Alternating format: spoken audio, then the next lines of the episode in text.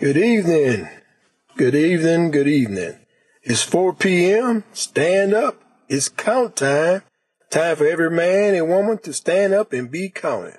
Welcome to another edition of Count Time Podcast. I'm Brother L. Diazobra, formerly named Lyman White. Thank you for joining us today. We here with a true living legend, the Honorable Dr. Attorney Johnny Jones Sr. Johnny, put the A in the middle. Johnny A. Jones. Jones Sr. Yeah, A after and after. First letter of the alphabet. All right, then. All right. So let, let's get started. I don't believe I'm being last, so I jumped first and got the A. Got the A, huh? This young man here is 101 years old. He's born in 1919. Yeah, 1919, I'm 100, I'll be 102 November the 30th. How do you? How do one live to be 100? How did I live to get to be 100? You 101. I, I don't drink and I don't smoke. I got drunk at 11, at eight, somewhere around 10 or 11. I went in my, used to have a lot of wine and stuff and put it at my house. And I got drunk. I, I went in and went in the pantry or the cellar, where they went to the pantry, they called it then. We went into that wine. When I, when I left out, I, I was sick as a dog. I got so drunk and I understand I, I haven't drank since. So let's get it. You was born where? In West Feliciana Parish, Laurel Hill. West Feliciana Parish. Yeah. So, but I thought Laurel Hill was a plantation up there. Rosemount Plantation. The rural Mount Plantation. Yeah. So you grew up on the plantation? Yeah, that's where I grew up on Rosemount Plantation. That's the community. Rosemount Plantation, Laurel Hills, the village was Laurel Hill. One store, one post office, one school. That was it. All of them right there in the forming a triangle. Now, now, what was your your dad name and your mom name? My, my father was named Henry. Uh, this, most people refer to him as Stokes. Henry Edward Jones. Henry Edward Jones. Now, what was your mother's name? My mother, my mother was named Sarah A. Coates, C-O-A-T-S. Okay. Did you know your grand your grandparents too?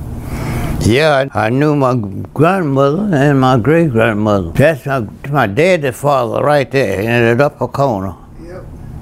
The first picture on there. That's my daddy's mother. That's my daddy's and my mother right there. It's a couple you see sitting there.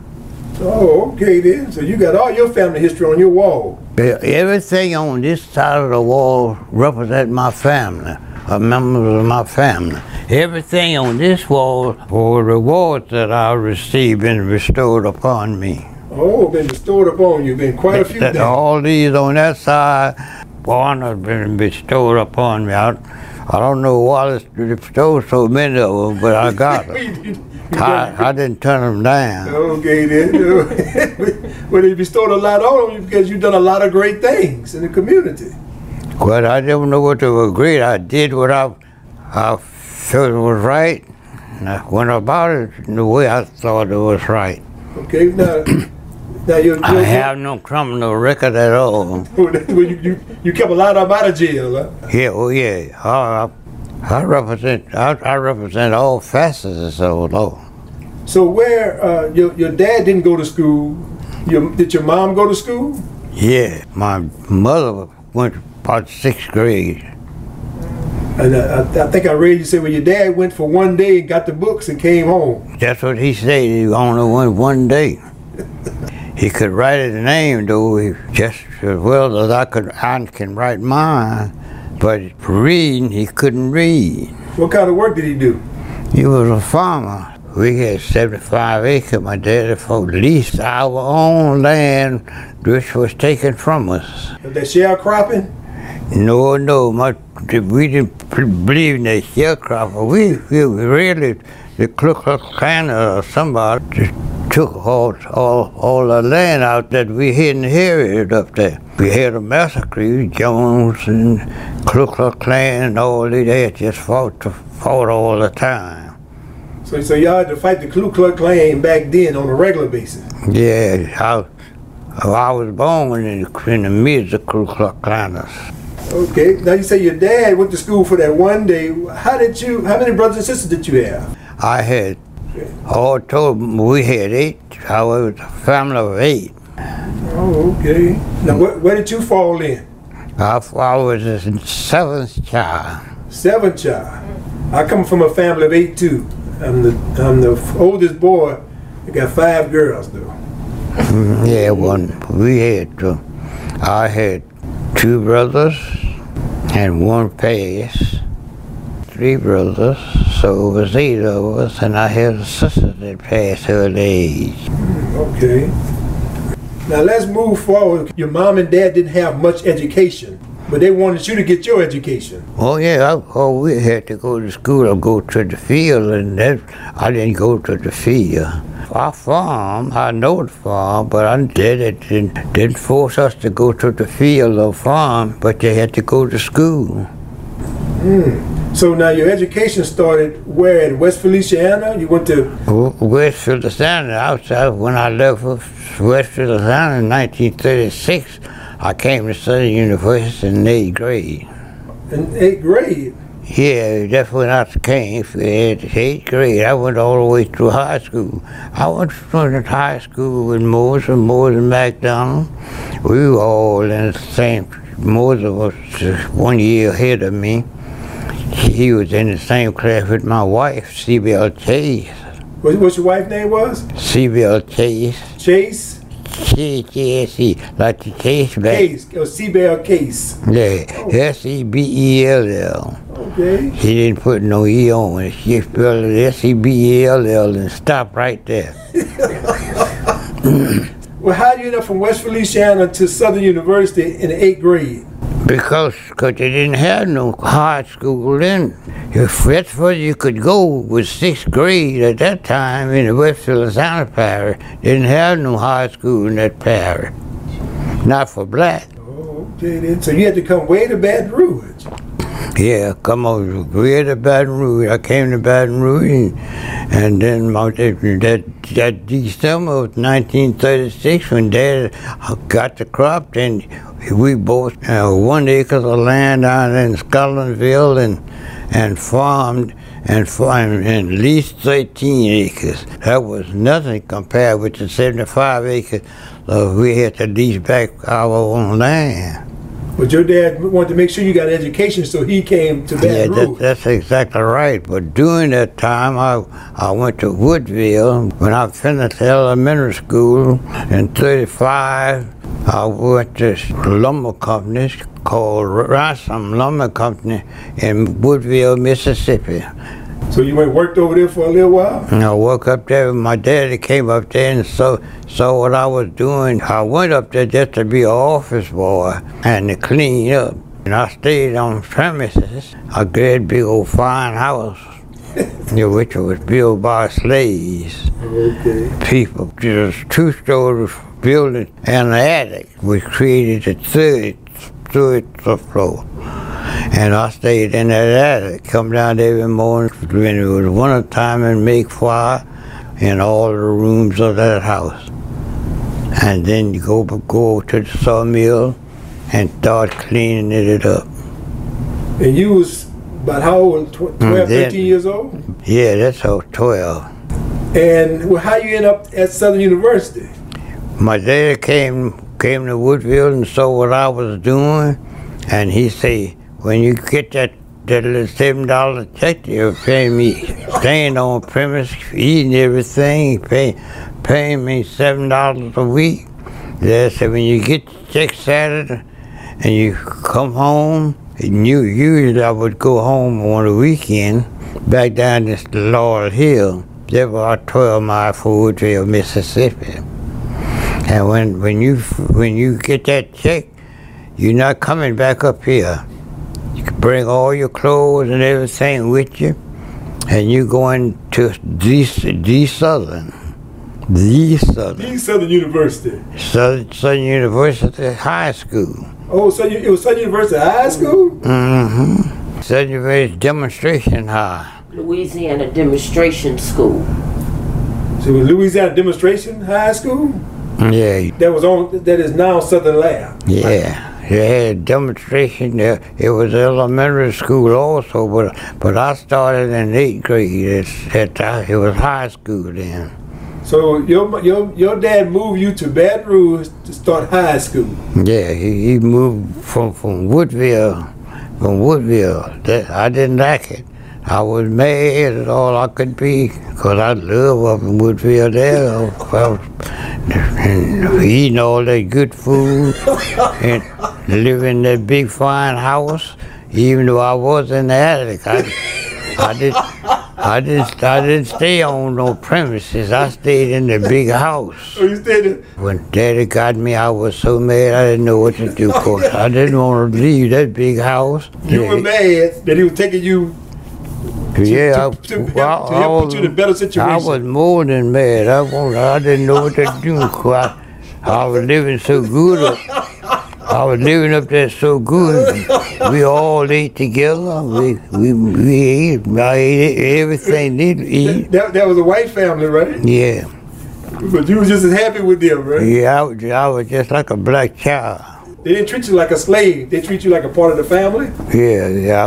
I was, part of the family. I stayed in the same house. I just didn't sleep with none of them. I played with the white kids and all of that. No. So now, when you came to, to down to Baton Rouge from Woodville, and your dad, where did you stay at when he brought you to school? Where where, where did he where did you live at? But I, when I came to school at Southern, Yes. I, I lived with my uncle until till Dad I finished harvesting the crops. When he harvested his crops, he bought an acre of land with a house on it, and that's why we moved Oh, so the whole family moved from Laurel Hill from to to West Scotlandville. Scotlandville. So that's how your family ended up in Scotlandville on. Stanley Kohler Street. And I would walk to, walk from there to Southern University every morning, rain, sleet, or snow. That was a, that was a long walk, or you was pretty close to Southern. Yeah, it was a long walk, but it wasn't as further. I had to walk to elementary school at Laurel Hill. I had to walk almost three miles to, to, to the school at Laurel Hill. So you end up in Baton Rouge at Louisiana Demonstration High School, Yeah. which is now Yeah, right. Southern Lab. And just right, Southern Lab. And you graduated from Southern Lab, and you went to straight into Southern. I went to college for about a year and a half. I was in my third semester when in college when they drafted me out, out to go to serve in the military. So now you went to Southern University Law School. No, no. So you ca after the military, you came back and finished finished college. I finished college and majored in psychology and philosophy. So what made you decide to go to, to go to law school? Well, I- I'm mixed blood.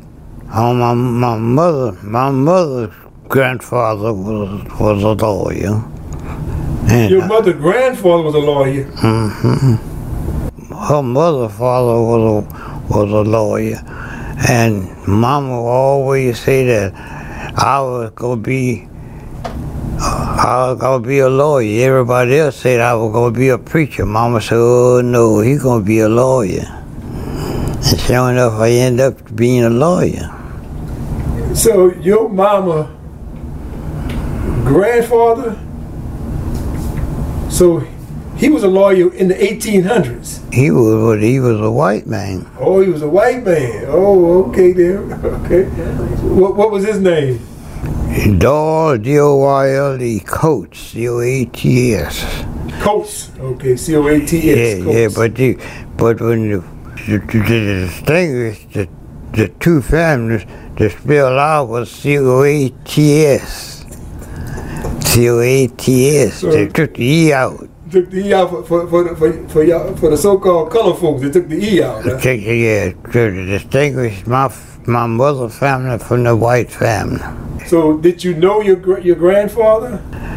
No, I knew, never knew none of my grandfather. Oh, you never knew none of them. No, but I, I knew my great grandmother. She was a Bowles by marriage. She jumped a broomstick. Jumped the broomstick? That, that's the way they married black folks back then. So you to jump the broomsticks. But you end up coming back to Southern University in 46 hmm to, to c- complete your education. That's right. So, but you went got your you didn't get your law degree. You finished law school in 1953. That's right. Who, who was the president of Southern at the time? Dr. J.S. Clark, Felton Clark's father, and then Felton Clark became the pre- president later. Oh, okay. So you, you was under both of them. Both I, of them. I went to I went to college under both Clarks. I went I went all the way through Southern University High School and on into college, on into law school. During that time, I carried mail and went to law school at the same time. You was a mailman. Yeah, you was mailman for the for the city or for the for right here, city of whole Baton Rouge, I carried mail over the whole whole parish. Yeah, when I came out after I finished college, that's what I became. A wait a mailman. But you know, mailman, that was that was a high class job.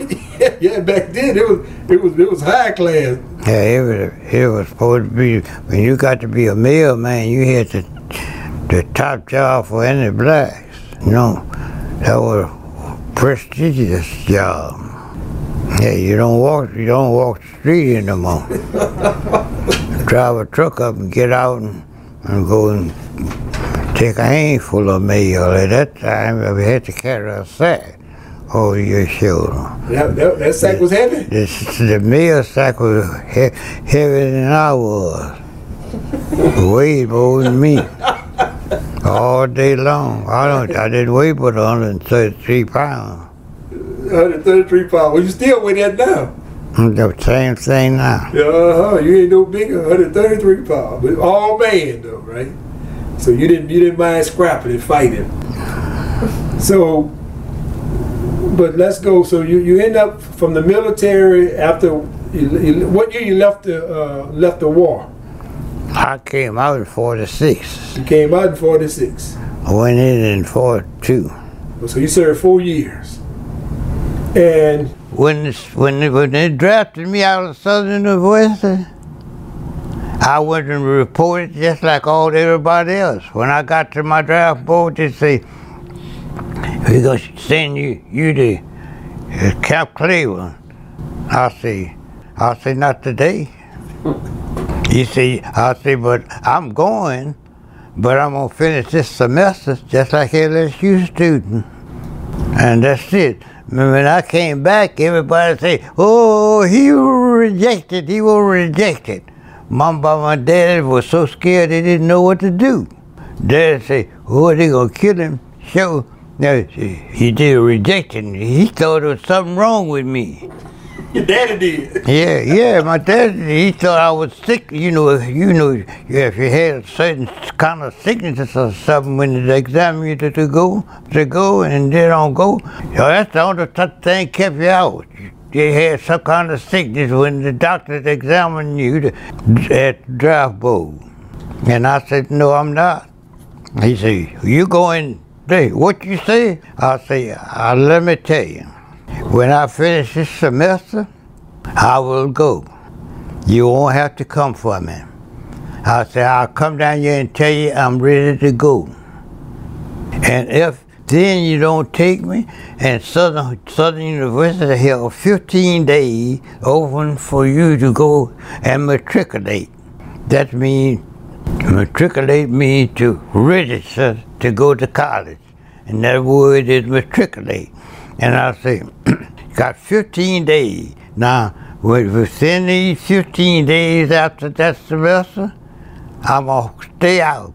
But if on the 15th day, I'm going to enroll again. This is draft board, I'm telling that. And I said, when that happens, I won't do You're going to have to go through the same thing again. Because I'm not going to be a sophisticated, just let you push me around. I'm going to go out there and fight freedom, and then you come back here and you can't sit down on the bus. Now, in when I was in England, Eisenhower saw that I could go to every school I could go to. Eisenhower? Yeah, Eisenhower. That's why I put Eisenhower on my cap. See, I was a boy with the wisdom of a man. Eisenhower said that. Yeah, I, I was a boy with the wisdom of a man, and so so. You talking about the president Eisenhower? Yeah, yeah. I'm talking about. I'm talking about General Eisenhower. He was general then over the over the whole thing over over in England. World War II, he was your general. So you fought in the war with Eisenhower. Got- I fought in the white under Eisenhower. See, you got to be careful how you use your words. Yes, sir. Well, Eisenhower was over the whole European theater.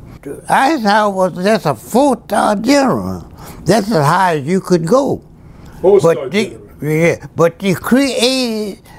See, I, I, I, I didn't say none of this. Now I didn't say a four-star general. I said four-star general was just as high as you could go. But they created and made him a five-star general because he became the theater over all the European operation. So you got you had Eisenhower and MacArthur became five-star general during World War II. And this recreated what they call the, the Great Generation because we made great changes. Eisenhower and MacArthur, they were five-star generals because they was over a theater. But MacArthur was in the Pacific. So you're saying Eisenhower said that Johnny A. Jones Sr. You had the wisdom of a man. had the wisdom of a man, and, About 21, lived that I had made 22. and Eisenhower made that comment about you. Mm-hmm. Yeah, and he shook up the world when he said it too. he shook up the world among the with the people in there to all the captains and and all of that. See, Warren also was a created thing. It wasn't no such thing as that. I could pay. I passed all the examination. Then they tell me what what branch of service they gonna send me. You ain't gonna send me anywhere. I'm not going there. That, that's not what. That, that's not the branch I want to go to. I'll go to quartermaster, but I ain't, I'm not go. I'm not going to the infantry. You ain't gonna send me to no infantry. You can't do that. You can't say you can't name who gonna be a, a officer in what branch. You choose that I had the right to choose, but the black could not choose what branch you want to be. And so therefore they created what they call warrant officer. And what, what was the purpose of the warrant officer? And the purpose of warrant officer, they, they don't carry no guns, they, they wear a sidearm. With a sidearm, what that mean? That's I mean a pistol, a 45. Even if you listen, to man, he doesn't do right, and he gets mad, and he's bigger than you, just, before you're going off and shoot him. your own Conrad, your own Conrad, kill your soldier. So a warrant officer was probably on the level of what we call That that that called for then. They, they tell you what, what branch you're gonna go to. They could still do that. John Jones, quartermaster so and so, all of us pass the examinations. But tell you what, what branch you want to go to. And when they got to me, they talking about some infantry. I said, I'm not going. I'm not gonna be no infantry. you, you, you told your officer Yeah. that you're not going. I had the right to choose. So you've you've always exercised your rights. I, I decided to write for you too, because you wouldn't be here if I hadn't. Oh. So you fought for all of us. that's a mistake. See, that's a mistake you made. I was thinking about touching the little baby right there. Look right there, that little baby right there. Right here? Yeah, yeah. That's who I was fighting for. That's my grandchild. I was fighting for the generation to come. But it wasn't for myself. My daddy was scared to death. My daddy, oh, they gonna kill him sure. Mama would and walk around around the house 'cause she would never show no argument with daddy. And she'd walk around around the back son, Johnny, are you telling the truth? I said, Mama, yeah. She said, you telling the truth? I said, yeah, that's, that's the truth, Mama. I told them. I wasn't going until I finished that semester. Then they want to call me a draft dodger. Right. Right. You see, that, but I, I chose my words really carefully. I never said I wasn't going. I said I wasn't going to till I complete that semester. That placed pressure on the draft board. As the draft board had sent me, LSU had violated the law. LSU had what? See, LSU, the draft board had violated the law. Violated the law. Yeah, they had violated the law. I wasn't a lawyer at that time, but lawyer was in my blood. The draft board, the state of Louisiana had to, to draft the board. They filled the quota with the blacks and let the whites go on and finish that semester, and then they could go. Then some of them never, never went because the they of them and, and register. Soon as they take the examination, they register and find out they don't pass. They shoe. All, all they had to do finish that semester and, and register, and they just continue on. Soon we finished. We had to report, report on that day. So if you so I had to, when they, they come they come get us, they send it no notice of the day. They took to this morning. We had to report that evening. And to get that, that evening, we had to report to, the draft board the next day. I, I went on down and reported when I when I finished, like I told them. The first year, when I, I was just a little bit older than a year when I became a warrant officer, I went fast, fast, fast. At that time, they, they didn't have no warrant officer. I was the first black to pass the warrant officer test. Second one sworn in. no. So, so you you was a boy genius then, huh? So when you when you left in '46, when you left in '46, you came to you stayed you stayed you stationed in Britain. You said Mm-hmm. Yeah, with Girl England. McGill, Yeah. England. I went from there to the cliffs, to under the, under the cliffs of Dover. To where?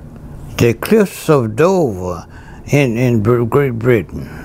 You served in World War II. World War II, D-Day 1, blown up in England Channel when they struck a mine and or encountered a mine in the English Channel. The ship was not called called the Harrison, Francis C. Harrison. Francis C. Harrison was the name of the ship. That was ship name, Okay. warship. And I was You, you was in your third semester of college and you got drafted. So you had to leave college and where where did where did you serve at? you went to Britain, Great Britain. Okay, y'all went to Britain. And how long you stayed there? I stayed at the, the D-Day. You but you, you didn't go land on Normandy on D Day though. third week, your day one, I was in D Day. You just received a Purple Heart Yeah. about a month ago. And what what was that Purple Heart for? For injuries that I, I received, which, which right now I'm walking with, with a walker because my, my hip uh, my hip was thrown out of place and they didn't have any traction. They couldn't set up no traction doing that in, during battle. So the doctor had to put it back in, put my hip back in place with his hand.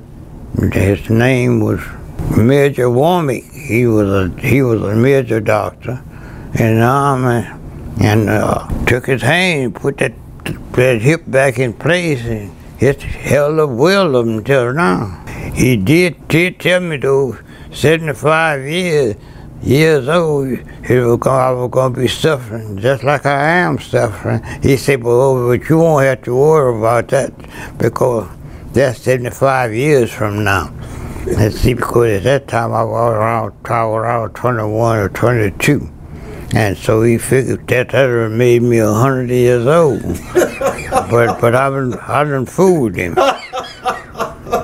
I'm here. You're here in in, in And, that, I, in that, and I don't know I don't know what I don't know where Dr. Womack is now. Now, you did a you didn't you didn't you they kept you inside of the uh, office when after you got hurt.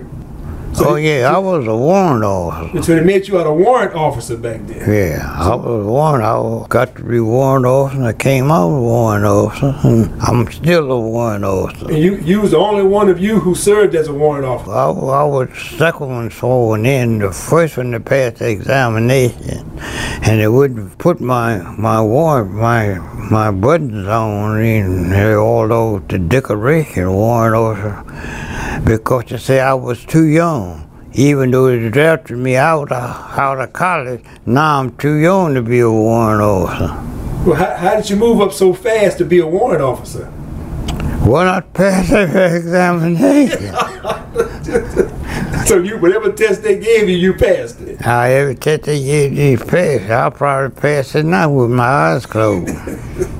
Because I studied. I, I don't stop reading right now. Oh, so you just you was always been a very strong reader. I read now. I never stopped reading. I read right now. So at 101 years old, you still enjoy reading. That, that's, that's, that's my pleasure. Okay, then. So, but you finished law school in 1953, That's right. June 11th, I was sworn in. and you said then two weeks later, you took on your first case. I had 15, 15 days. 15 days after you finished law school, what happened? Well, they had the bus boycott. The Baton Rouge bus boycott. Baton Rouge bus boycott. And what, what role did you play in that? Who, who, who were you working with? I was working with T.J. Jefferson, the Dr. T.J. Jefferson, who pastor at that time of Mount, Mount Zion Baptist Church. Yeah, so you also worked with A.C. Bel- Belton was part of that too, right? Yeah, that was in Scotlandville. That was in Scotlandville. So how, how did the bus boycott come about? Do you can you give us Well- some history? The bus was boycott when Martha White and two other women took a seat in the front seat of the bus, and they told them they had to get up because the bus the bus had uh, had a capacity. I think it was a 60 seat capacity. When they got on the bus going and coming to work, they had to stand up. If one white man got at the back, or one white person sat at the back of the seat, he was all 50 of the other nines could be vacant. They would have to stand up if they didn't have nobody in them. They- They could set up, they could could have to stand. And this this was in Baton Rouge, Louisiana, before Rosa Parks. Yeah, that's right. Oh yeah, that was four four rows apart. And you said Martha White was one of the women that stood and she- that, that she- sat she- rather. She didn't stood, she sat and refused to. And she refused. She refused to get up. And so, what Reverend Jemison contacted you, or who contacted you to get you involved? Yeah, Reverend, Reverend Jefferson said uh, he wanted me to be the lawyer. I told him, I said, I'll try to prevail Reverend Jefferson, telling him that I, how, how, I could handle a case of that nature. I- I'm, I'm just out of law school. I don't know how to handle a case like that and everything. I hadn't, well, my very, very first case, really. And I said, I can't handle a case like that. I'm just out of law school. And he said, oh, yeah, Bro Jones, you, you, you can handle it. You can handle it. So he, he encouraged you to. Uh, Yeah, he, he, he, he insisted that I take it.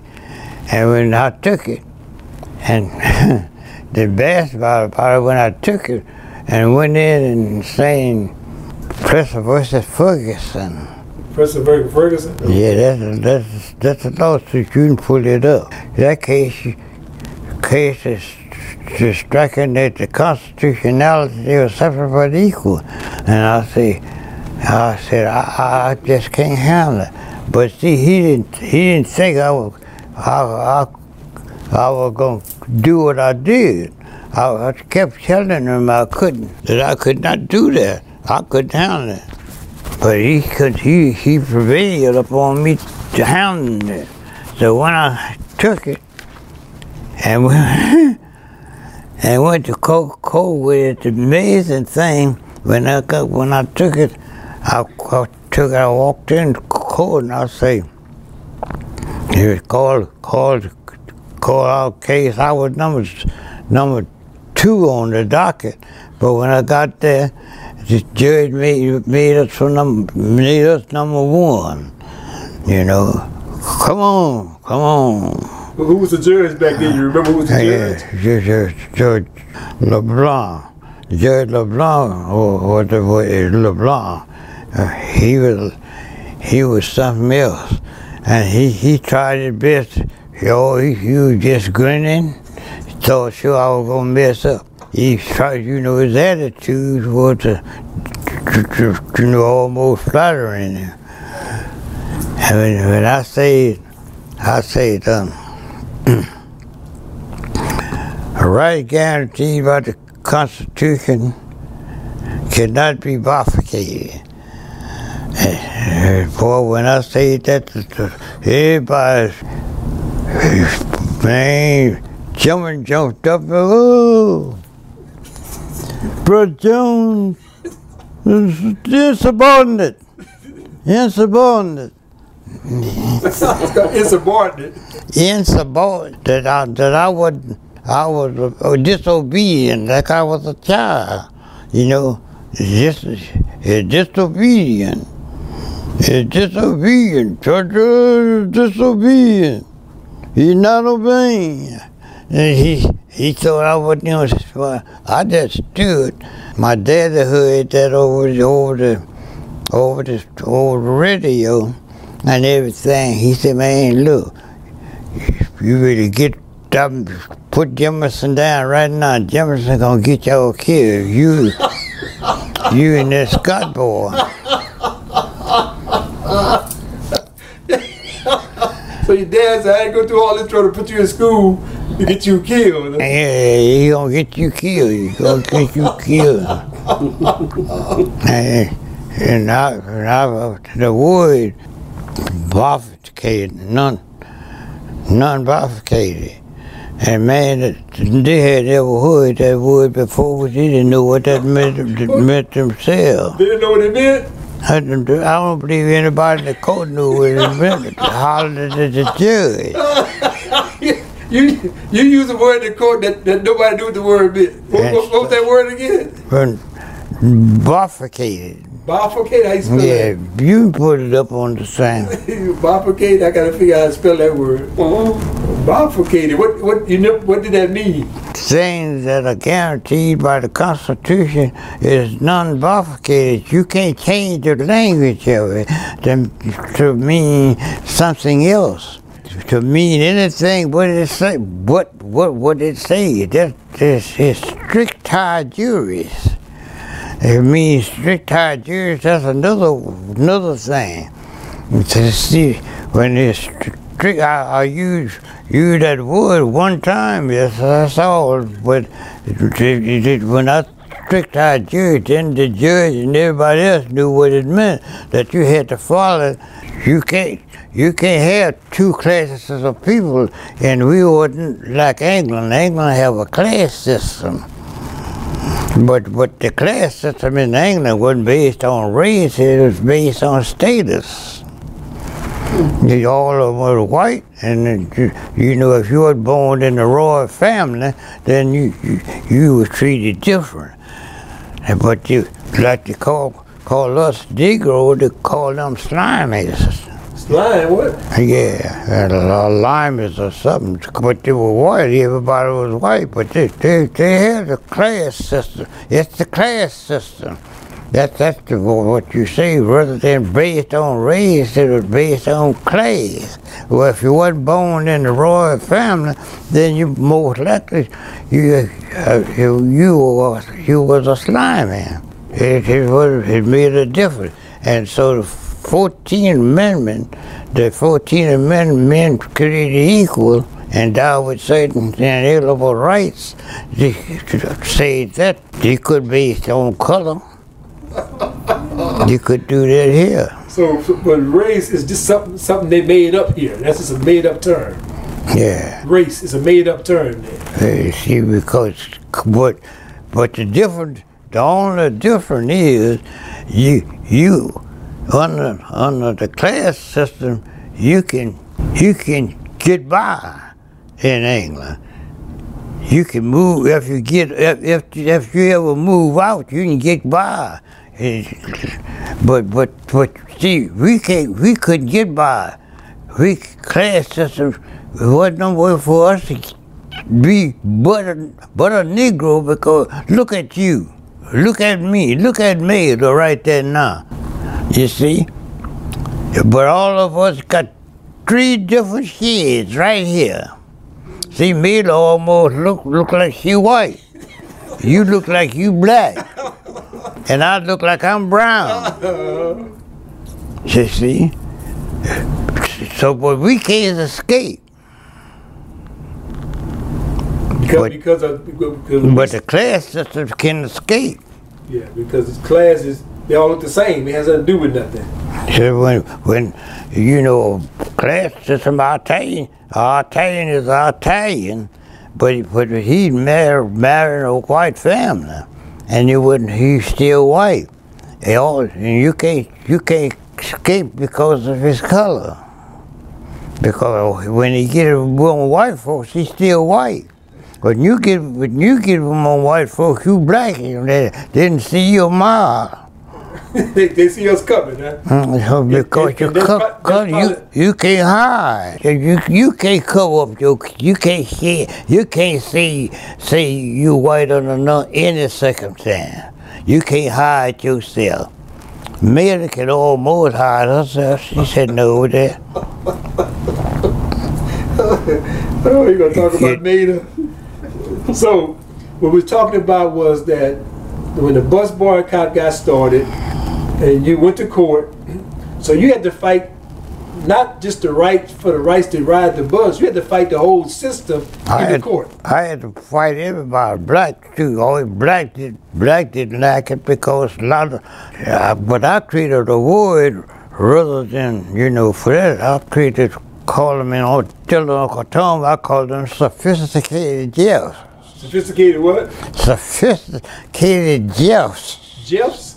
Jeff, G-E-F, J-E-F-F. What is a Jeff? Uh, well, the system in, in so the South was made up of all whites. The system, they controlled everything. It, it enslaved. They, they, the white controlled everything. They had to original 13 slave states had its own president. It was, wasn't the president of the United States, you were just slave. You were the 13 slave states. 13 colonies. Yeah, the 13 slave states. And the president that that thing was Jeff Davis. Oh, you're talking about over, over uh, huh? Alabama. Talking about the Confederates, Jeff Davis.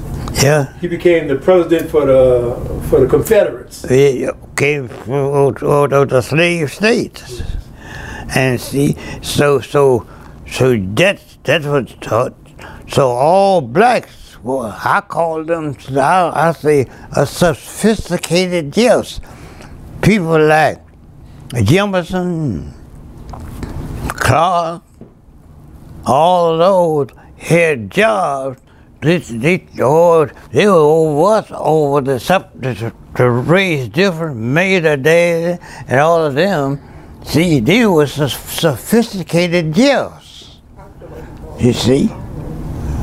Sophisticated Jeffs. Jeffs, yeah. So, you, so, you, so, it, so anyone, They, any, they, they, they, they, what they, they spoke for, for all the black folks, and they wasn't elected. so, but the, the, the other folks chose them to represent us. They, they, they, they, they, rather than they call them, call them Jeff Ocatone, I, I call them sophisticated Jeffs. Hold on, hold on. But, but Jefferson got you started in law. Hmm? Jefferson got you started in law. I didn't care who started. It was sophisticated Jeffs. If Jesus Christ, if Jesus Christ had done it, he would have been under sophisticated uh, Jeff. You did. Who who made Felton never had to answer to everything they did. They had to answer answer to the white man. They had no voice, no leadership. But when they come out and talk to you all properly and everything, they were just bringing back back from Jeff Davis what what they what they told him to do. So, so they were sophisticated yes. So what you're saying that during the bus boycott, that uh, th- that we didn't choose our leaders, they chose the leaders during the bus boycott. When you people out there fighting to ride the bus to get to work, and those people were sincere, but there still was others out there who were just playing a role. Yeah, yeah, they were sophisticated Jeffs. That's all they were. They were sophisticated Jeffs. You ain't getting off of that one. Let that one go. I got my dear friend Maida here who invited me to, to come do the interview with uh, Attorney Jones.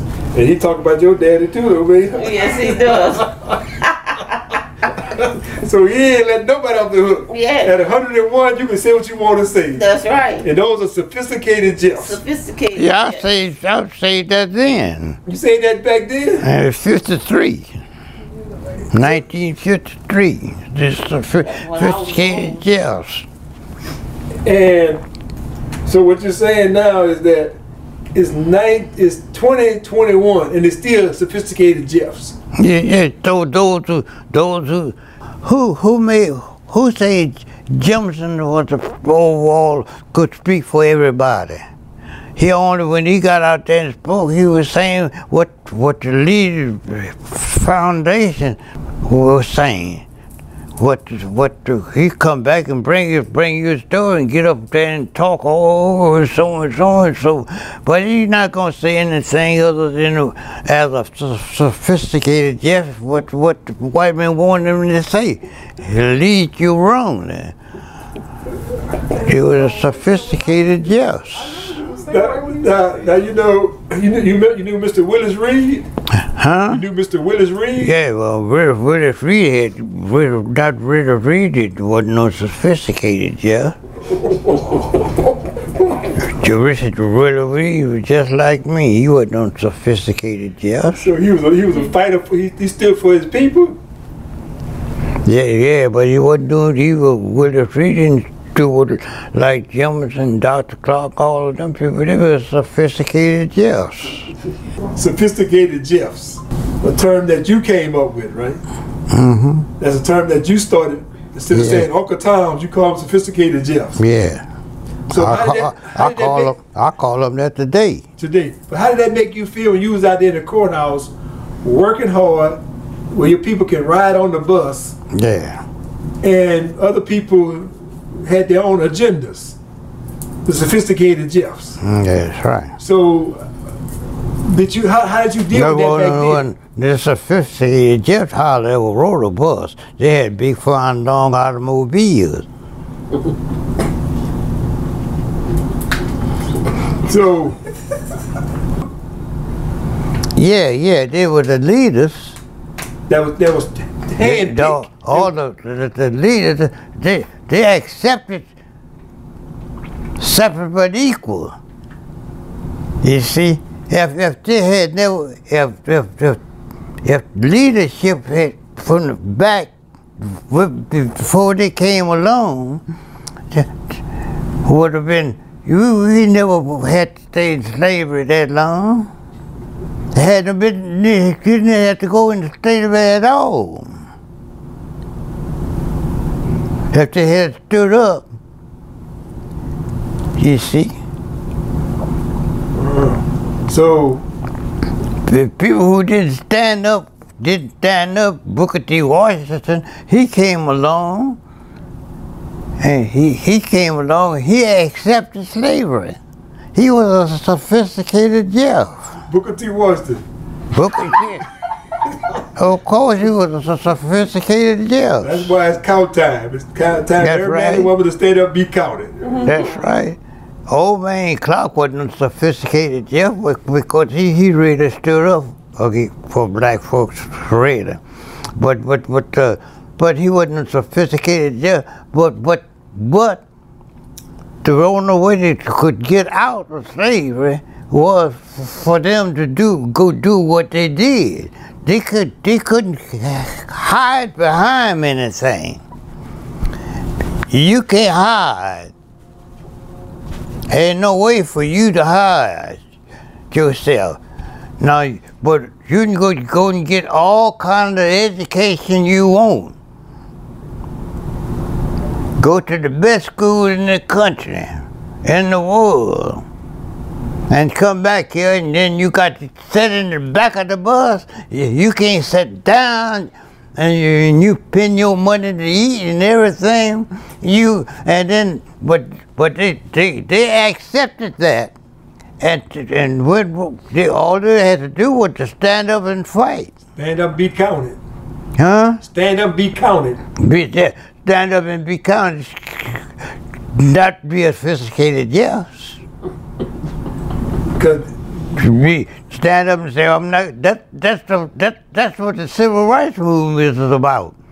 We changed that. My generation changed it.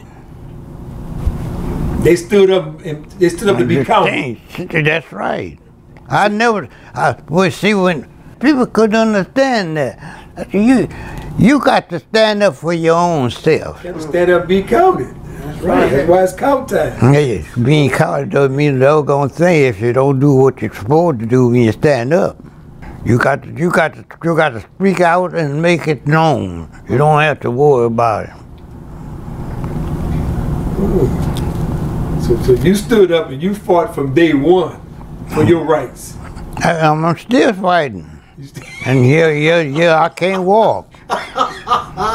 you still fighting. That's Yeah, and I can't walk now is because of what happened to me in the service. That you fighting for them.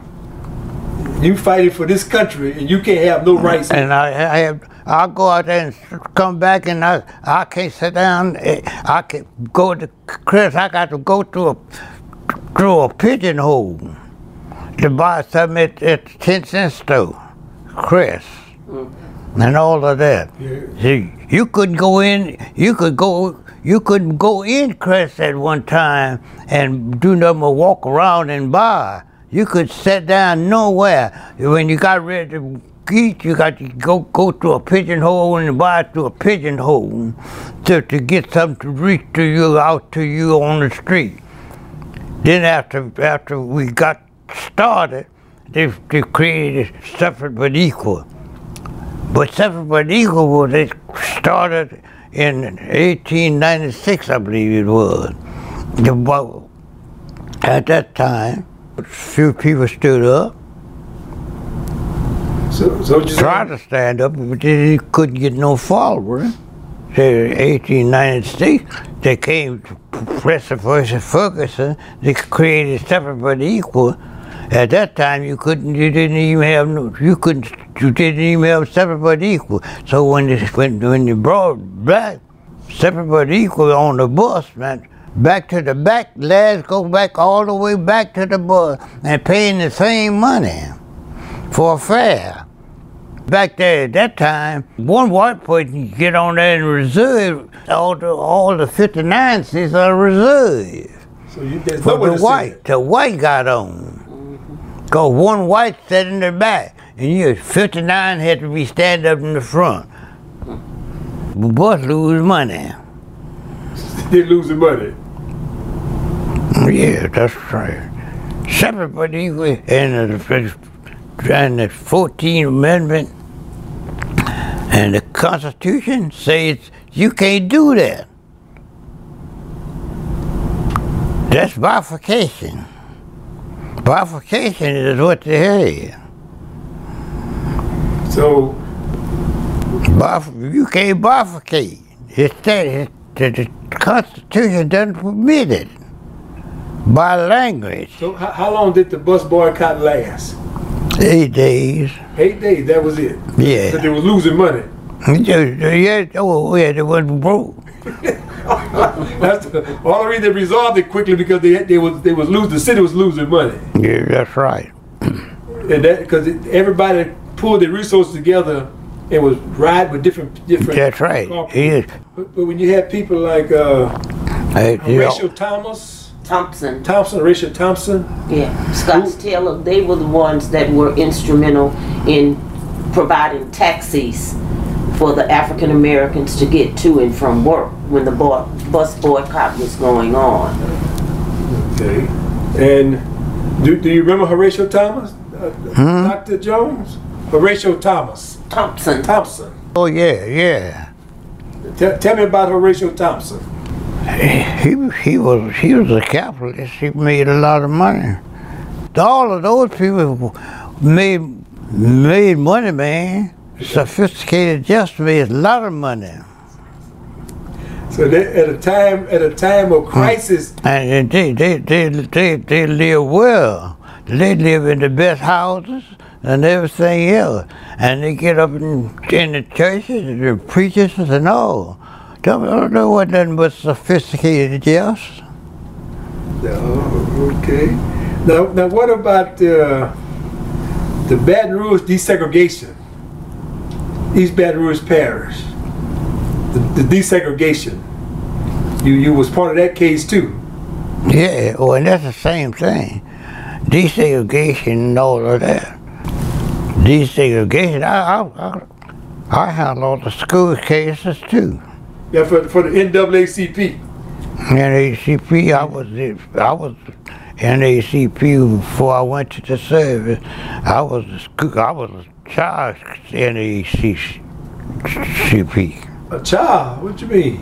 Yeah, I mean when I was a child, when the NACP came came came to Louisiana, but I knew it because when I was no more well, more than 14, 16 years old, and I became a leader of the NACP across the state. And I traveled with Dan, a guy by the name of Dan Byrd across the street here out of New Orleans. So And we go around and, and, and create broad members, create chapters of the NAACP throughout the state of Louisiana. Dan Byrd was the leader. so you you saying in high school you joined the NAACP? Mm-hmm. What made you join the NAACP in high school? The, the NAACP came, came to Louisiana and everything, and I sat down and listened to speeches and all. And when I came back out, they didn't have nobody, anyone but Tureaud. AP Tureaud Uh, AP Tureaud. out of New Orleans. And we Tureaud and all, he was a, he was a lawyer then, all out there by himself trying to do something. He couldn't do nothing. He all he was surrounded with sophisticated jets. But he, he was doing what he could. But I came along and everything, AP Tureaud. AP Tureaud, AP Tureaud, he, he, he, he caught on to me right fast. He knew he knew you was not a sophisticated jet. That's right. Then the Tureaud wasn't, I mean, the AP Tureaud, he, he wasn't a sophisticated yet. So, and AP Tureaud graduated from LSU. Huh? AP Tureaud went to law school at LSU. No. We went to, he went to, we went to Howard. He went to Howard. But his, his son went to LSU, right? Huh? His son His son, yeah, he put his son in. I tried to go to LSU. Hey, when, when they wouldn't let me. What happened? I was the first to graduate from Southern University Law School. I was told I, the first one, and I had all black teachers, all black teachers.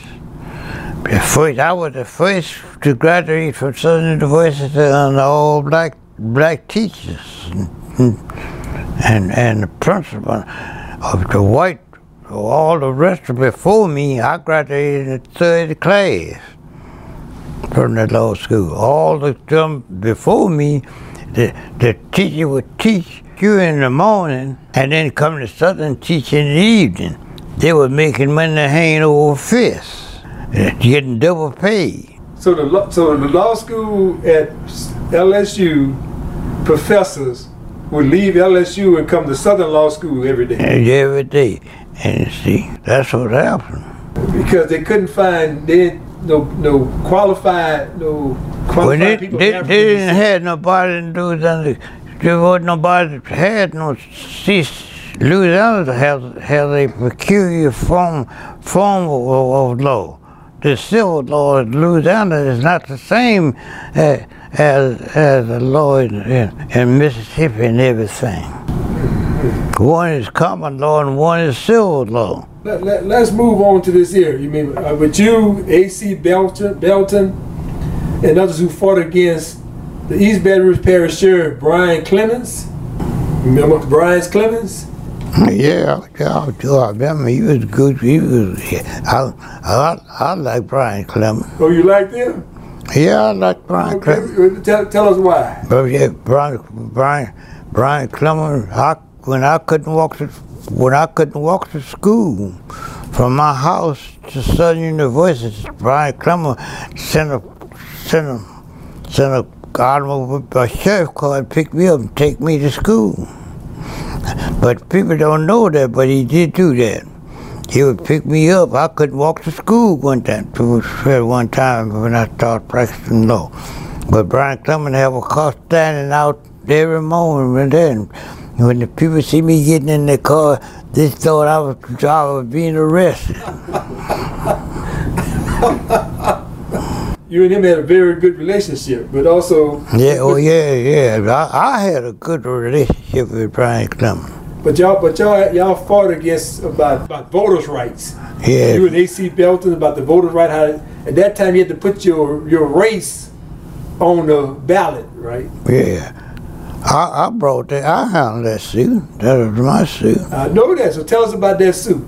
Well, the reason why that, that suit was created is because you had some blacks that were white. Now, now you laughing, but, but it, it's not. See, you got blacks in Louisiana that you can't tell from white Okay, you're right. right now. And they're native born. And they got the same name, same, and they got the same name that the white. You see, people like like Morial out of New Orleans. Now he was the first. He really was the first black to be, be- become a legislator since since the days of Reconstruction.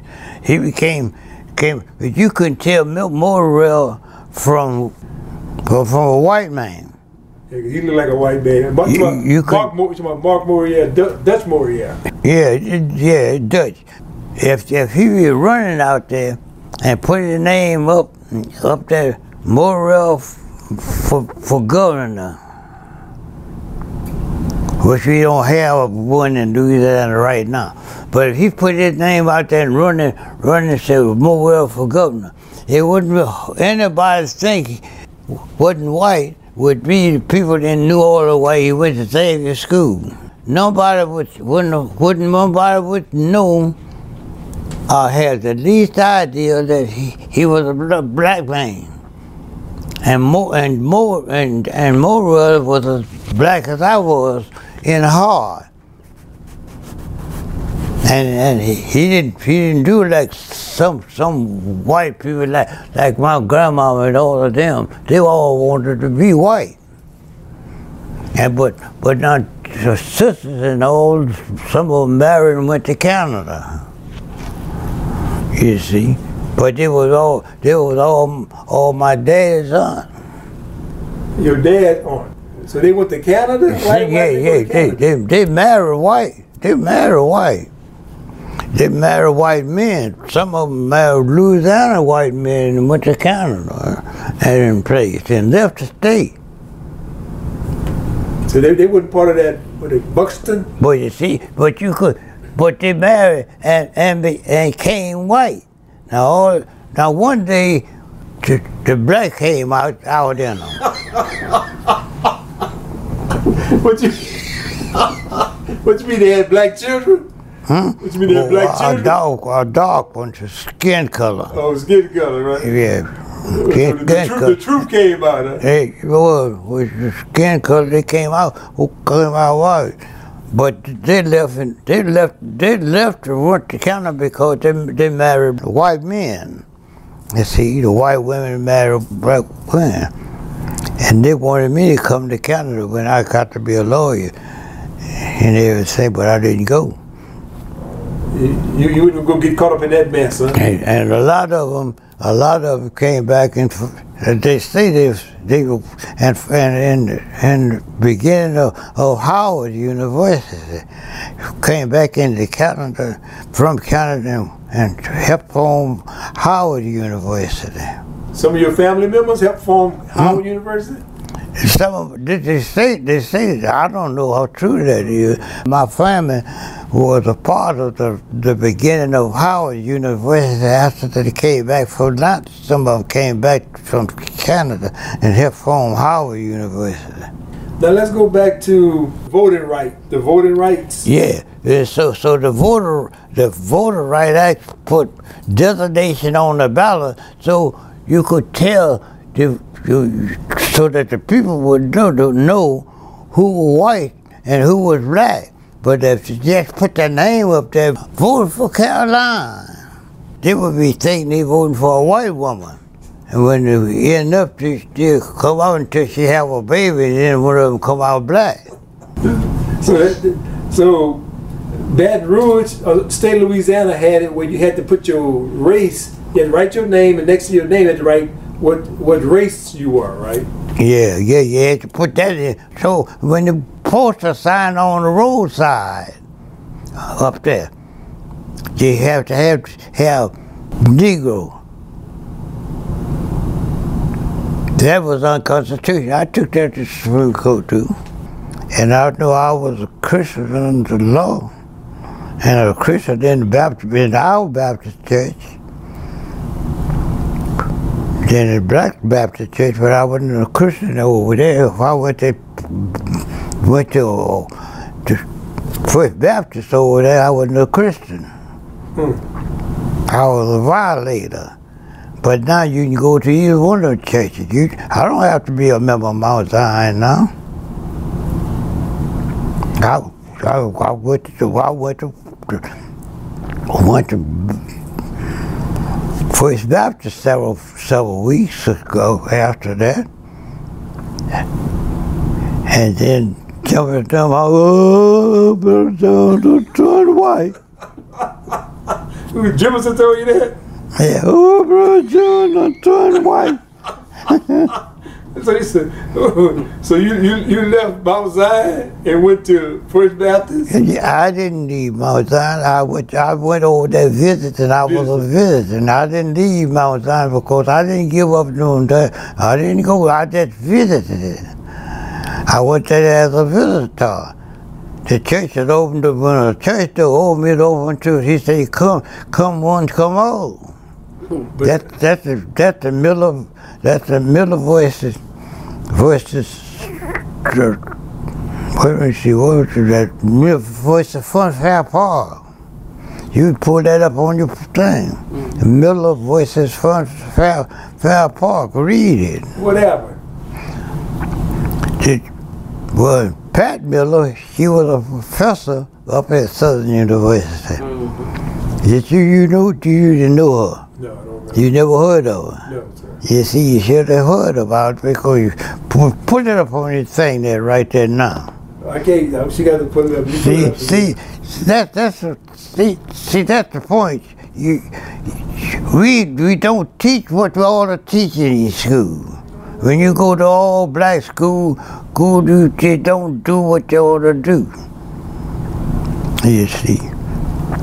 My daughter-in-law was down at McKinley. She took her to when I when I Hannah K. Mary. She left. She her, her mama was nothing but a, was a housemaid. She said, "You go in the you go in the Baton Rouge High," and took her took her to Baton Rouge High. You see, because you you you gonna continue to to support black school, all black school. Go to go to go to LSU. Go go to LSU. Go go to Baton Rouge High. I took all my children out to Southern University. Not that I had anything against Southern University, high school, cause, cause I, all the all the education I had was totally black. But I, but I fought, I, I, I found the school bus case for segregation, desegregation case. Almost lost a wife. But I said, my children are going to Baton Rouge High. I took them out of Southern University and sent them to Baton Rouge High. Now what, and it would look like a, a fool. I'm be out there fighting and send some other people's children school to jeopardize their lives and keep mine at home, up at Southern University. You see, so I almost lost a wife. I took them out. I said, "Well, they going, they going, they going high. Don't you going home? Or I'm going, or one of us going to the courthouse and get us a divorce." So she said you put her children in harm's way. I, I took, I took them out to Southern, Southern High, and put them in Baton Rouge High. Mm-hmm. Mm-hmm. Uh-huh. That's it. Now, not that I had anything against Southern University. That is that is pretty interesting. So now you how many children you had? You and your wife? I had, I had four, two, three boys, one girl. All of them dead. So you you outlived all four of your children. All four of them. They got wife and everybody. What is what is, does that feel like? Like you you ain't gonna never leave here? Huh? How you how what's that feeling is like? What is that feeling like to have all the people that's close to you are gone? Yeah. You're still here. Yeah, I'm still here. Everybody gone. Everybody, my family gone. I'm still here. Ain't gonna be here. Well, I got, I got to be till I get 125. You ain't, you ain't leaving till you get to 125. That's a powerful statement. How, how you come up with 125? Huh? Hmm? How you come up with 125? How that happens? Well, my, my grandmother, my grandmother up there, she lived, she lived to get a, one of them lived to get 120. My great grandmother lived, some say she lived to get 125, some say she lived to get 115. It was one of them years that stopped. They what they didn't have a book or record keeping like they do now. But but she they lived 150. My dad lived to get 101, nine months and 16 days. And My mother, my mother died around 82, 80, around age, around age 82, I think. so you're not playing. My on- oldest sister, she lived to get 96. So, so you gonna take what the Lord give you and still arrest? And yeah, I told my dad I was gonna I would live him. And I done caught up with him now. Caught up with me, about to pass him up, huh? Yeah, yeah, I know. Oh, yeah, I'm still running. he died at he died at the same age I am now. He still was getting around pretty good. Who? Your dad when he when he Yeah, Oh yeah, yeah. My dad never had to walk with a cane. I was stick like this, but I, I have to. you have to only because of that. The- Only because cause a number number invasion one. Normandy invasion. You was, you Day was part of the normal. You, you was part of the D Day. D D one, D Day, D Day is normal. and the third wave. So you use the third wave, you use the third group to go ahead? But the third wave mean a whole, whole, whole army of people. So when you when you No. step when you stepped out of that big old tank, a boat, bombs going off, shooting everywhere. Do you remember what it was like when you stepped out? Boy, when I, when I stepped off the boat, I stepped off the boat, bullets was zooming everywhere. When I was on the Francis C. Harrison, I got off of that. Francis C. Harrison was blown up. And I got off, I just blew up with me, with- and I came back, went up in the air, and I came right back down in there, just like this here. And then when I came there, one of the guys, that, one of the three guys that would be with me all the time, the guy named Jack, he was from, from New Jersey. His, his head was hanging out over the water and his legs was back inside. When I came down from out where the officers were, and I saw him, I called and I said, and I saw, I knew it, I, I, I knew him. I could just could look at him and tell that his head was over there. And I look and I say, I, I was calling for my, my three men that would be with me all the time, but Jack was with me everywhere I went because he was my driver. I didn't have to do nothing. I didn't have to shine my shoes or anything. I only had to walk.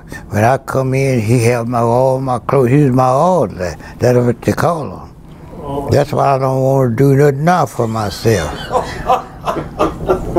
It made you lazy, huh? Made you a little lazy, huh? No, no, it didn't make me no lazy. It made me dependent. Dependent. Oh, okay, then. That's interesting. It made me dependent. I look forward to. I look forward. I depended on him doing every, have all my clothes pressed out and laid out what I'm gonna wear. You see, we have three. What you see? What you see right there? That is the thing that mess up black folks. They don't know how to define action. See, you say it made me lazy. No, it made me dep- dependent. It took away my it takes away your in- look doing something for yourself. Now you just call me lazy. Uh, see, I don't like that. Uh-huh. so it, it, it made you dependent. Yeah, it, That's pretty good. I like that.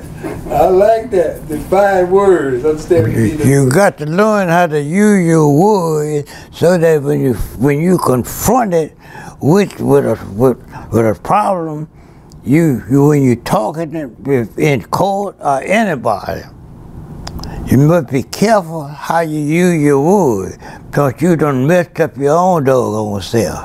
Hmm. And you say, oh, he did it. The old me said, didn't do a doggone thing. You did it yourself.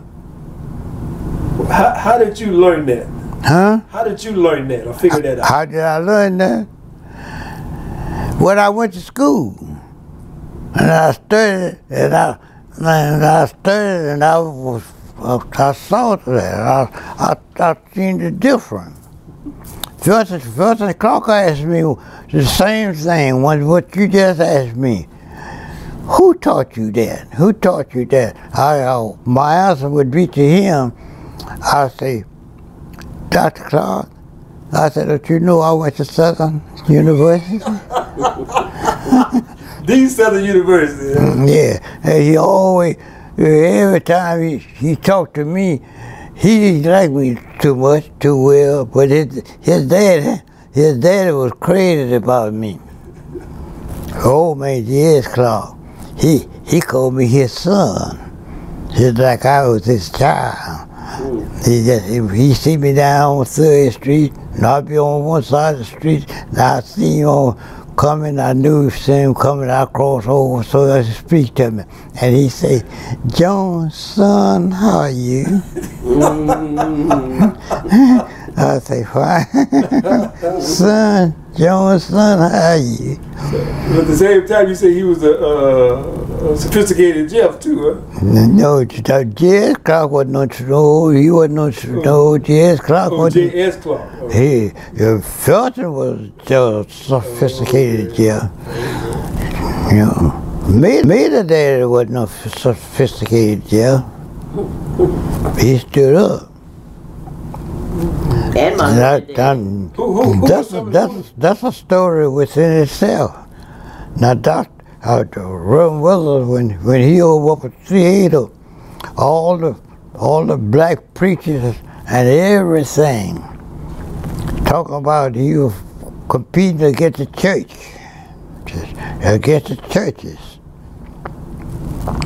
and he didn't know. Reverend Willis didn't know what to do.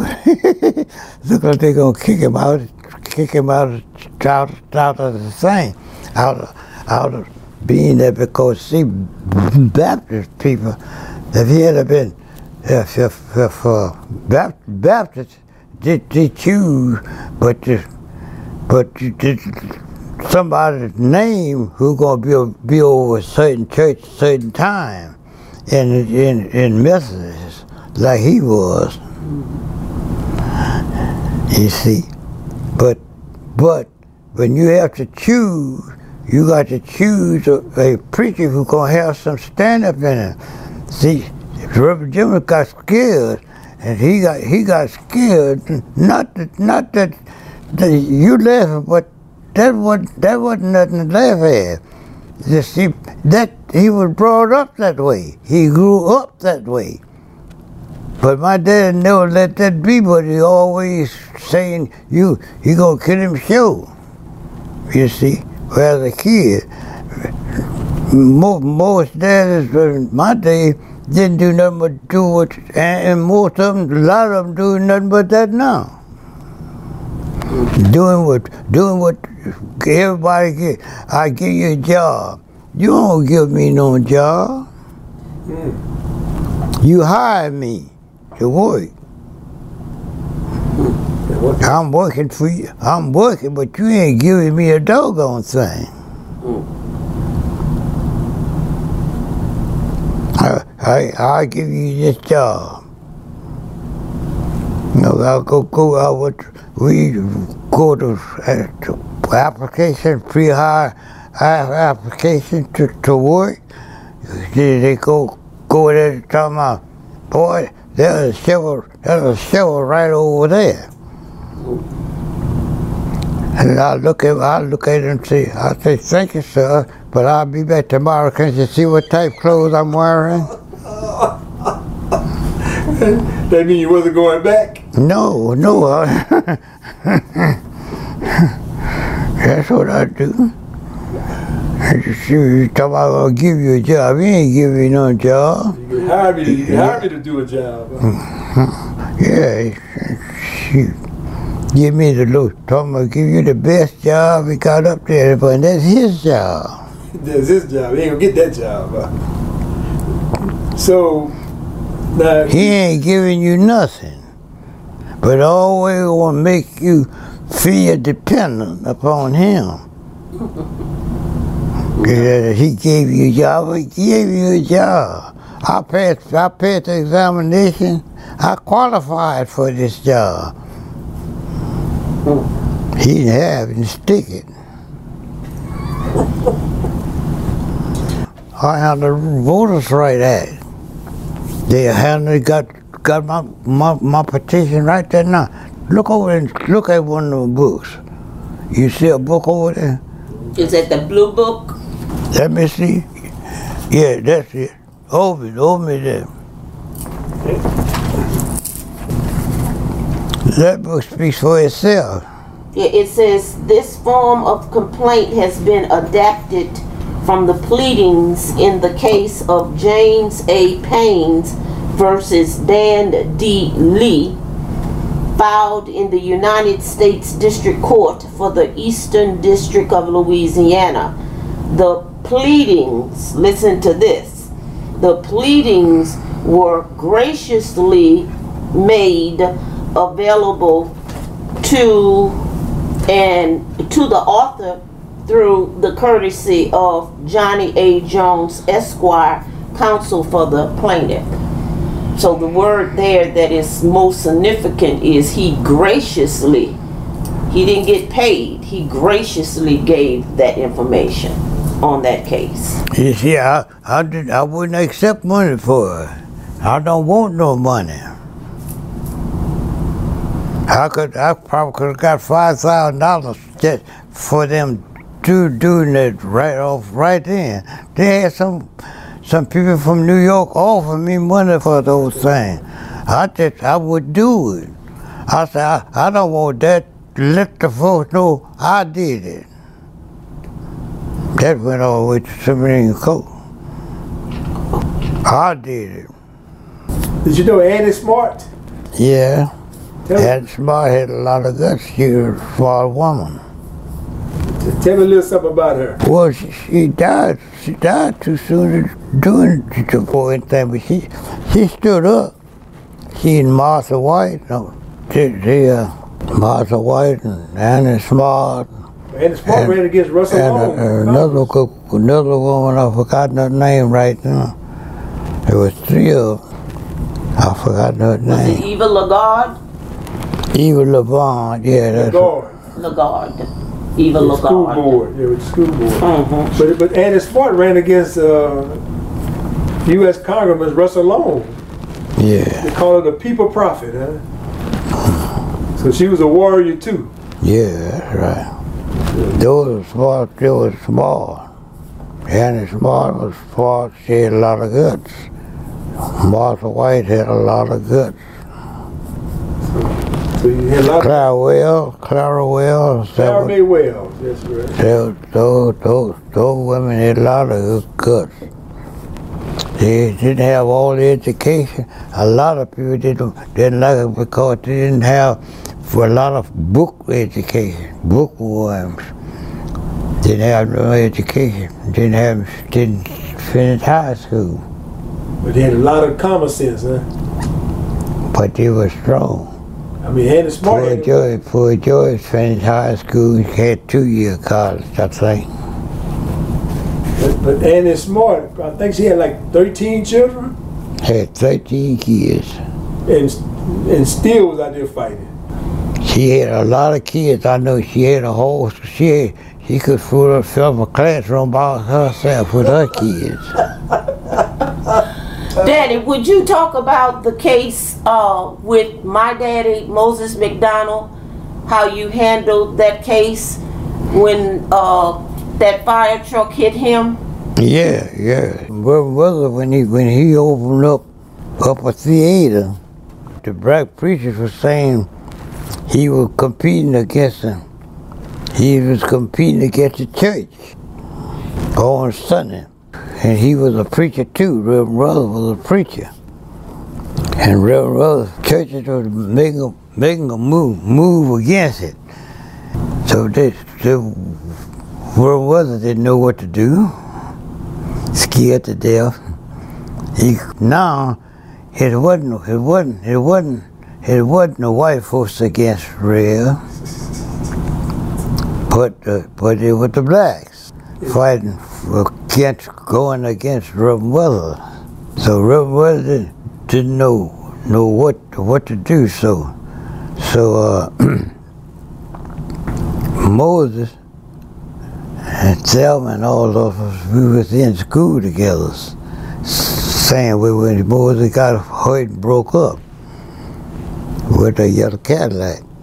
Reverend Weather was there. Reverend Weather.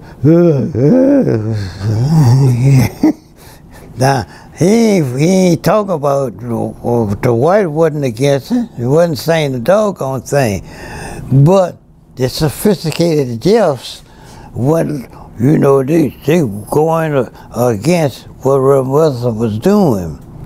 Reverend Weather not invested in getting a theater from, see, only, we had only one theater, black. The one black one, which was truly black, because McKinley, uh, McKinley uh, theater was not, was not black, was known by black. And, uh, Cook Theater was not owned by black, but it was up in Scotlandville. But when the Reverend Weather came along and started the black, oh, they, they jumped down his throat. the Baptists and and black black just black ministers all together went against was trying to put Reverend Reverend Weather on the on the earth. so Moses Moses I wanted to say must have talked Reverend Weather up, used me as his attorney. I don't know who Reverend Weather knew me. All everybody knew about me by that time, because my name was a house. Did you say that wherever you saw three people sit down, my name within the first 15 minutes would be, be, be somebody be, would, would be mentioned. I say, I say, told Reverend Brother, I said, just go on back. I'll, I'll take care of that for you. How you gonna take care of it? I said, I'll take care of it. Don't worry about it.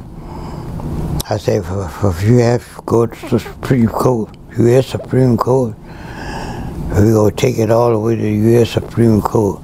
I'll find a way. But I didn't have to take it all to the Supreme Court. That's what I, that's what I, I liked about Eisenhower. Eisenhower saw that I went to, went to the school and he, he let me go. And right now, I, I put, put Eisenhower on my cap. See, uh, I got a full uniform for they just honoring me with. Uh, that, that uniform. And, and among those, those things, I put towel up there. Because, because I now sent me to school, and I learned, I, I, I came out of, up on the oh, top of the class, in the, in the top one, 100, in the, in the, the top echelon. I came out the top one 100 echelon among all whites. Now, also, I want to make this guy. Well, I like that. Uh, that's all, all right. I think of him every. I think of him every day. Every day I see People him. can say that. I see. So, United States in a couple months, Yeah, but Biden. the, the only thing he just, he disappointed me. He came when I come out as a Republican. He didn't come out a Democrat. He went when he came out of the army. He, he went to Republican. He didn't come out as a Democrat. Oh, that, that's the only thing you didn't like about it. That's the only, no, no, nothing I didn't like. That's the only thing he did that that I did. I, I was Democrat, and he would think I wasn't gonna go Republican. Hmm. Not that I didn't like. Uh, I, I- not that I didn't like about him. When when when he came out, and I figured I figured he see see the Democratic Party wasn't wasn't wasn't Republican. But we didn't have any Republicans in Louisiana. Felton, Felton Clark, and, and everybody, all they had few people ready to vote before I brought the voter's rights suit. You just read the voter rights suit, didn't you? Didn't you read the, the voter rights suit now? Yeah. Yeah, I read it yeah, just that, yeah. You just read that. You see that before that suit, vote, vote could black folk could vote anything but Republican. Now you could always vote, but you had to vote Republican. You couldn't vote Demo. You couldn't vote Democrat. So you had to, if you if you vote, you, have to vote you had they tell you how you must vote, what party you must be to, and you have to see. That's what that suit that that she that book she just read to you. Mm-hmm. The one you just took a picture of. So so you saying that they made the people vote Republican? Huh? They made the people vote Republicans back then, Yeah, black folk could vote Republican. but you couldn't vote Democrat. You could vote Democrat, and uh, and and when when you couldn't vote them, it didn't make any difference. They they them sophisticated. I'm a registered voter. When you go down and try to vote, then they'll bust your head. Now did did now you laughing, but they, they did bust J.K. Haynes' head up up there uh, at Ruston. Because he went to vote? Because, because, because he went to, went to vote. Because he went to vote. I don't know what party he went to vote for, but he couldn't vote. You know, but they wasn't going to let him vote Democrat. Hmm. But I voted Democrat, and then I load, then I, I, I opened up a school in Scotlandville, What type of school was it? voter rights school. Voter And. I taught them all how to, how to fill up, fill out the form. They had, you couldn't vote. You had to go down there and and and uh, certain word. Will give you a thing there. Who, who was Abraham Lincoln? Now, who was Abraham Lincoln? President? What president? Uh, U.S. president? Huh? The U.S. president? I know. Well, what president? What number? Oh, I don't remember the number. Huh? I don't remember the number. You don't know. Yeah. Let's see. He was the 16th president of the United States, but he was he was a Republican. Got that history. Few years now, the next next president president for following him was was Andrew the Johnson's. His name was the last president of he was a president Johnson. He was the 17th president of the United States. But now, all all the sophisticated Jeff could tell you who Abraham Lincoln was. 16th president of the United States. You, you know that number. Mm. Learn something every day. Now, but you, but you got to go be with the President Biden in a few more months, huh? Huh? Do you have you you gonna be going to Washington D.C. in a few months? Yeah, I'm going on 22nd, on 22nd September. Oh, or what A you, few weeks now. Mm-hmm. for what for what purpose? I don't know. But whatever they, they do, I'm going to be ready for it. And I'm going with you. I don't know about that.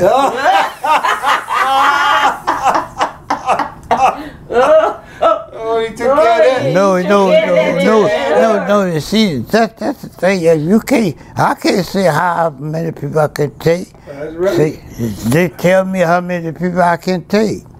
Well, if they say they can take You, me, you I'm might say, you bring, you bring, bring you and your wife. And that's all, all I could do. Who gonna be your wife? Maida gonna be your You wife? see, I ain't gonna go up there and try to tell them, say, you got, you got to let me to go. I don't care whether you stay here forever.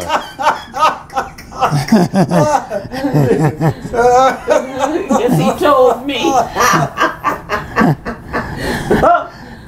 okay, Poppy. Mm-hmm. You ain't gonna let Maida They ain't gonna let me go. I don't, I really don't know myself. So, but you gonna go be with President Biden. That's all you do know. Yeah, going, I don't know what he wants. You don't know what he wants, but he know he's going. but you know, I'm- you know who you uh, I are. just hope, I just hope I don't have thyroid condition because my thyroid give me a lot of trouble now because I talk so much. You see, people coming here every day, yesterday, yesterday, same thing like I'm doing here now. Mm-hmm. And I got thyroid trouble. oh, And certain medication I have to take. but you got a lot I got, rich to, I got, I got. When I get ready, when I get get ready to have biological elimination, I have to, I have to rush. and all of that. I that's why I know how to go to church because that that's a different too. Now see now when I go to go to the white churches, they, the blacks move over and let me get to the toilet. Mm-hmm. I go if I go if I go to the black churches, they look like they they coming blocked away. All of them running the toilet. None of none of them they let me get that foot. And then what happened?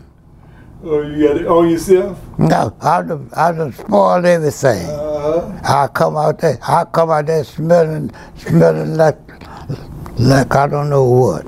Because cause they don't they don't open the door for open the way for you. huh? get out the way. You see, but you got to move. See, at, at 102, Like you just told me, huh? Get out the way, huh? yeah, yeah, yeah, yeah. This, this, but the but the black churches, they ain't gonna let they ain't gonna let you move. They run right on, see you, see you, zip your bridges down. They jump in front of you. Yeah. Yeah, they see you moving. They in front of you. So you almost That's a different. That's that's a different. They don't, don't, they don't, don't they don't even accommodate. I, I, I don't know when I've been to church, but I send my dues. I send more. I'm part of give more to the church than anybody in my church. No. I give them 125 dollars every month. All right, then. All right. Pay his tithes. Hmm. I said you pay your tithes. I don't pay no tithe. I just, I just, I just build up a church. I just pay about that. Get that straight. I don't, I don't tithe. I just you give them one, but then I, then sometimes I, I pay pay more than that. I, Let me ask you a question. Do you believe this city, this state, this country have arrived to where they're giving the, the people, your people, our people, their civil rights? They have civil rights equity? well, we we making great strides. We we are making we we making we making great strides, and we are doing much better. We- We're doing much better. Compared to when your days you had no rights, no No, nobody, nobody. See, well, when, when we had the bus boycott, everybody, everybody was so pleased. It looked like we had accomplished something except me. I see what. I, I was, I was disobedient. Felton Clark says he's a nonconformist. Yeah, John J. Lewis says, you don't you don't get no hungry dog over your bread to watch over your bread.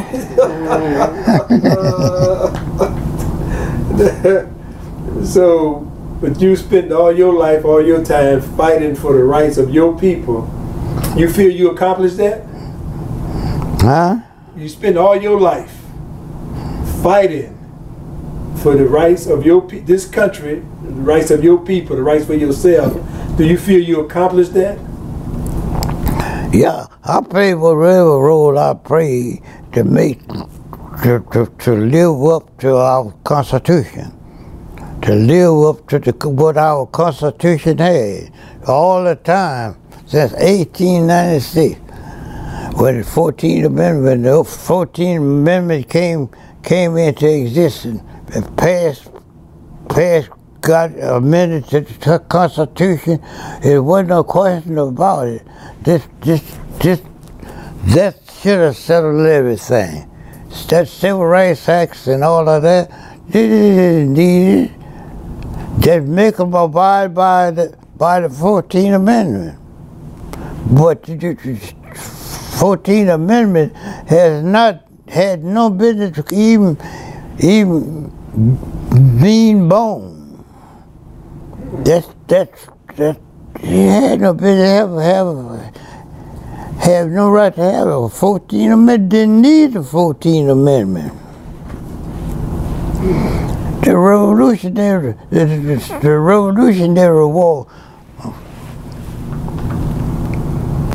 war, war cleared that up. The same thing we fighting for is the same thing they did. What the white folks did that came here. They, they left England and came here Fighting for rights. for fight for, for, for the right.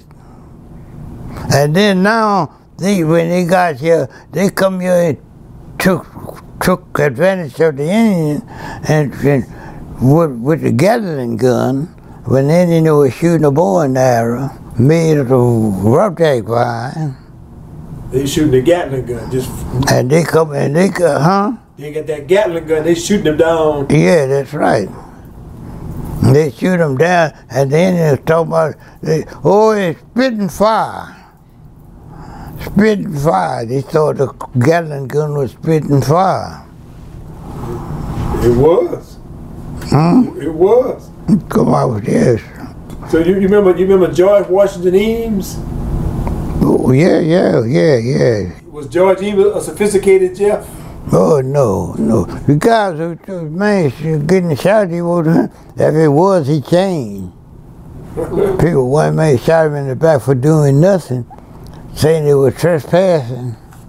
But all right, I'd be like to thank uh, the one and only, the honorable uh, Doctor, Attorney Johnny A. Jones Sr., one of our living legends who have given us his time to sit here and speak to us for over three hours. At 101, he's still going strong. He said he's going to make it to 125. So, Maida, I'm about to believe that he's going to make this happen. Oh, yes, he is. He said 125. I thank my daughter Samia for being here. And this is count time. And count I'd like to say thank you, our living legend at 101, Mr. Johnny A. Jones, for sharing with us, for encouraging us, for giving us so much history, so much knowledge, and so much insight into the past of Baton Rouge, Louisiana. And uh, you're, a, you're a great legend in this town, have always been since I arrived here years ago. And thank you for giving us your precious time and sharing with us today. You're quite welcome. I'd do it all over again. How everything I've done, I'd do it all over again if I could. And right now, I would do as much as I can. We still got a lot of life left in you. So we appreciate it. Thank you so very much. We, we can, that what you that what we can do for yourself you don't leave it for somebody else to do it. Mm-hmm. Go ahead on and get it done. You know, George Eaton told me one day, uh, he was in a rehab rehabilitation hospital. He made one of the most powerful statements that day. Yeah, I was in there visiting with him. he said, I don't have no, because he was, you know, on his way out. He said, I have no regrets. He said, I made the best of my time. He hey. said, what always have bothered me that the people who came to me for help came to me walking, and I'm in the wheelchair. So he was saying he had more fight in him in the wheelchair than the people who stood on their own two legs. And that's the same thing with you. You fought for so many, and you still fighting for many, and we appreciate that. Well, not, I love this country. I love this nation. I love everybody. I don't blame anybody for us not doing something earlier but us. Can't, can't hold nobody responsible for but us. Even for our children, like what's going on in our community, we're responsible for our children. We need to do a better job with that. And always remember this here. Man can shackle the hand. Man can shackle the feet. But only you can shackle the mind. The mind is always free to travel wherever you dare to take it. And I'd like to thank you for tuning in once again to Count Time Podcast. I'm Brother L. Diazobra. Thank you once again. Remember, it's 4 p.m. Stand up. It's count time. Time for every man and woman to stand up and be counted.